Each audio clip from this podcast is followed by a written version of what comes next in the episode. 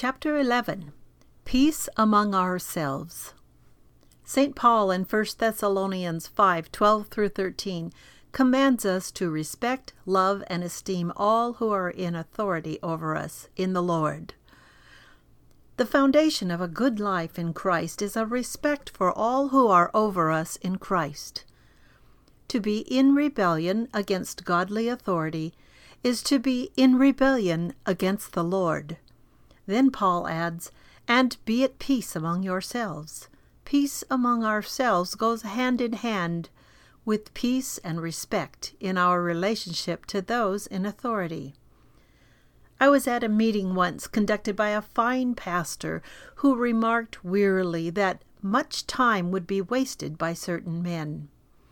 They would stand to argue and quibble about trifles, and would tax the patience of all.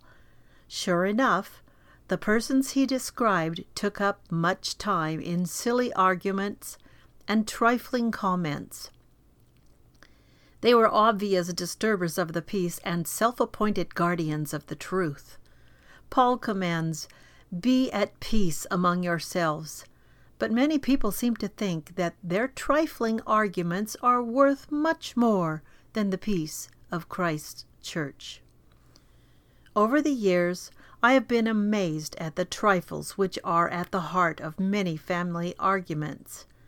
Many men seem to think that their wives are incapable of deciding the simplest matter without their superior wisdom and more than a few women apparently believe their husbands will make fools of themselves without wifely nagging.